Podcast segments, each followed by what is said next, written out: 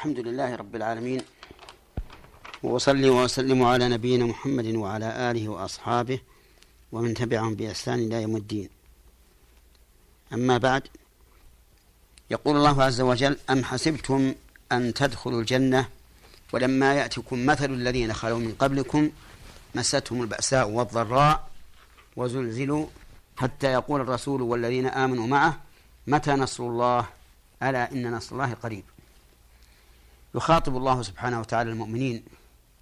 يقول لهم أم حسبتم أن تدخلوا الجنة بدون أن يحصل لكم أذية وأذى وفتنة وبلاء؟ المعنى أن ذلك لن يكون. كما قال تعالى ألف لام أحسب الناس أن يتركوا أن يقولوا آمنا وهم لا يفتنون. ولقد فتنا الذين من قبلهم فلا يعلمن الله الذين صدقوا ولا يعلمن الكاذبين. أم حسبتم أن تدخلوا الجنة؟ ولما يأتكم مثل الذين خلوا من قبلكم. مثل بمعنى شبه. أي لم يأتكم مثل ما أتى الذين من قبلكم خلوا من قبلكم وبين ما أتى الذين من قبلنا في قوله مستهم البأساء أي الفقر والتعب والإعياء والضراء أي الضرر في أبدانهم وأموالهم وزلزلوا أي من المخاوف وغيرها مما يقلق الإنسان في حياته. حتى يقول الرسول والذين معه يعني حتى وصلت بهم الحال إلى أن يقول الرسول والذين آمنوا معه متى نصر الله؟ يقولون ذلك استبطاء للنصر وترقبا له. وليس إنكارا للنصر لأنهم يؤمنون بأن الله ناصر أنبيائه ورسله أنبيائه ومن مع ومن تبعهم. كما قال تعالى إنا لننصر رسلنا والذين آمنوا في الحياة الدنيا ويوم يقوم الأشهاد يوم لا ينفع الظالمين معذرتهم ولهم اللعنة ولهم سوء الدار. متى نصر الله؟ يعني يقول ذلك متشوقين له مستبطئين له منتظرين الفرج به من الله عز وجل. قال الله عز وجل مجيبا لهم ألا إن نصر الله قريب وليس ببعيد. والنصر قد يكون نصرا للقول وقائله بحيث يشاهد القائل انتصاره في الدنيا وقد يكون نصرا للقول فقط بحيث يموت الإنسان القائل قبل أن يشاهد النصر بعينه ولكن الله ينصر ما جاء به. في هذه الآية من الفوائد والحكم تسلية رسول تسلية الرسول صلى الله عليه وسلم وأصحابه.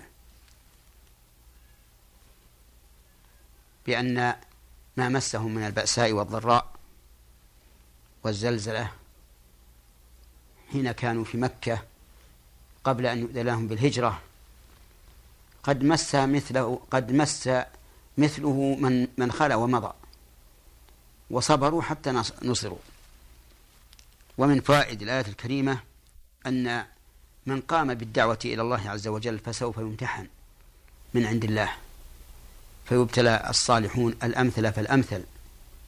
يمتحن لينظر هل في دينه صلابة وأنه جاد في دينه متمسك به تماما أو على الأمر بالعكس أو أو أو أن الأمر بالعكس. وفي هذا يقول الله عز وجل ومن الناس من يعبد الله على حرف أي عبادة على طرف فإن أصابه خير اطمأن به وإن أصابته فتنة انقلب على وجهه خسر الدنيا والآخرة ذلك هو الخسران المبين. نسأل الله لنا ولإخواننا الثبات. ومن فوائد الآية الكريمة وأحكامها وحكمها آه، أن استبطاء النصر وانتظار الفرج لا يخل بالتوحيد. ولا بالتصديق لأنه يقع من الرسل عليهم الصلاة والسلام ومن المؤمنين بهم. لقوله حتى يقول الرسول والذين آمنوا معه متى نصر الله؟ ولكن الشأن كل الشأن بالصبر على هذه الأشياء. هل يصبر الإنسان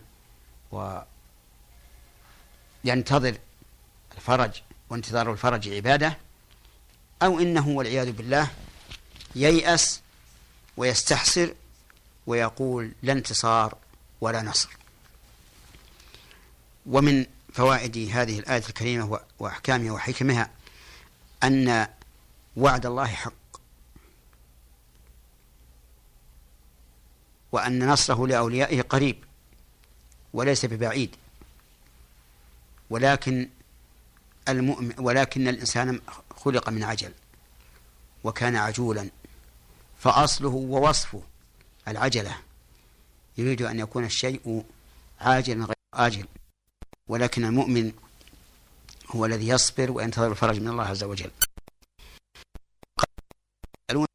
ينفقون قل قل ما أنفقتم من خير فللوالدين والأقربين والمساكين والسبيل وما تفعلوا من خير فإن الله به عليم. يكثر يسألونك.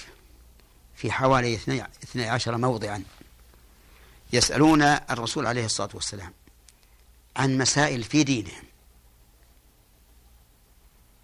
ومعاملاتهم. لا ليطلعوا على حكمها فقط ولكن ليعملوا بها. بخلاف كثير من الناس اليوم فإنهم يسألون عن الاطلاع فقط وسيأتي إن شاء الله في الفوائد الكلام على هذا. يسألونك ماذا ينفقون؟ يعني ما الذي ينفقونه من أموالهم؟ فطوى الله تعالى الجواب عن هذا السؤال مباشرة وأجاب عن ما هو أهم. أين ينفق هذا؟ فهنا إنفاق والإنفاق يتضمن منفق ومنفق عليه. والأهم المنفق عليه هل يكون الإنفاق في محله أو في غير محله. ولهذا قال قل ما أنفقتم من خير فللوالدين. فبين الله تعالى مصرف هذا الإنفاق. وأما المنفق فقال قل ما أنفقتم من خير أي من فضل زائد عن حاجاتكم. والخير يطلق على الشيء الزائد على غيره والفاضل على غيره ويطلق على المال كما قال الله تعالى وإنه لحب الخير لشديد. أي لحب المال. فعلى هذا يكون في الآية جواب زائد عن السؤال حيث بين الله المنفق والمنفق عليه. المنفق في قوله من خير والمنفق عليه قال فللوالدين وهما الأم والأب. والأقربين الأقرب فالأقرب كالجدة والجد وجد الأب وجد الأم وما أشبه ذلك. و واليتامى جمع يتيم وهم كل من مات أبوه وهو صغير لم يبلغ من ذكر أو أنثى. وإنما أوصى الله بهم لأنهم أهل للرحمة والشفقة حيث لا, لا, لا, لا عائل لهم وحيث انكسرت قلوبهم يشاهدون الناس أمثالهم من الصبيان معهم آباؤهم ذاهبين وراجعين وهم ليس معهم أب فتنكسر قلوبهم فأوصى الرب الرحيم الذي هو أرحم بعباده من الوالدة بولدها أوصى بهم خيرا.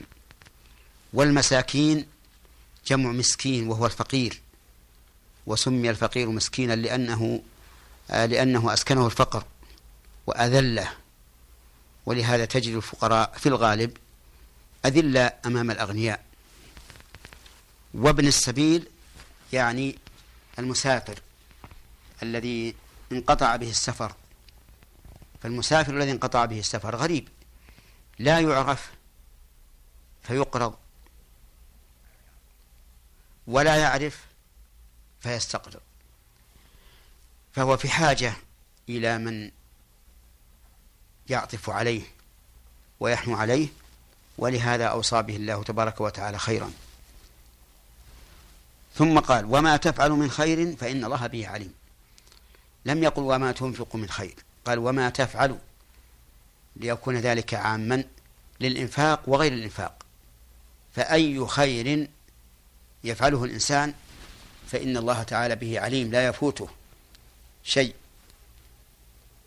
فمن يعمل مثقال ذرة قال الله تعالى فمن يعمل مثقال ذرة خيرا يره ومن يعمل مثقال ذرة شرا يره. فلن يفوت الله تعالى شيء بل هو به عليم وإذا كان الله به عليما فإنه لا بد أن يجازي عباده على حسب ما وعدهم.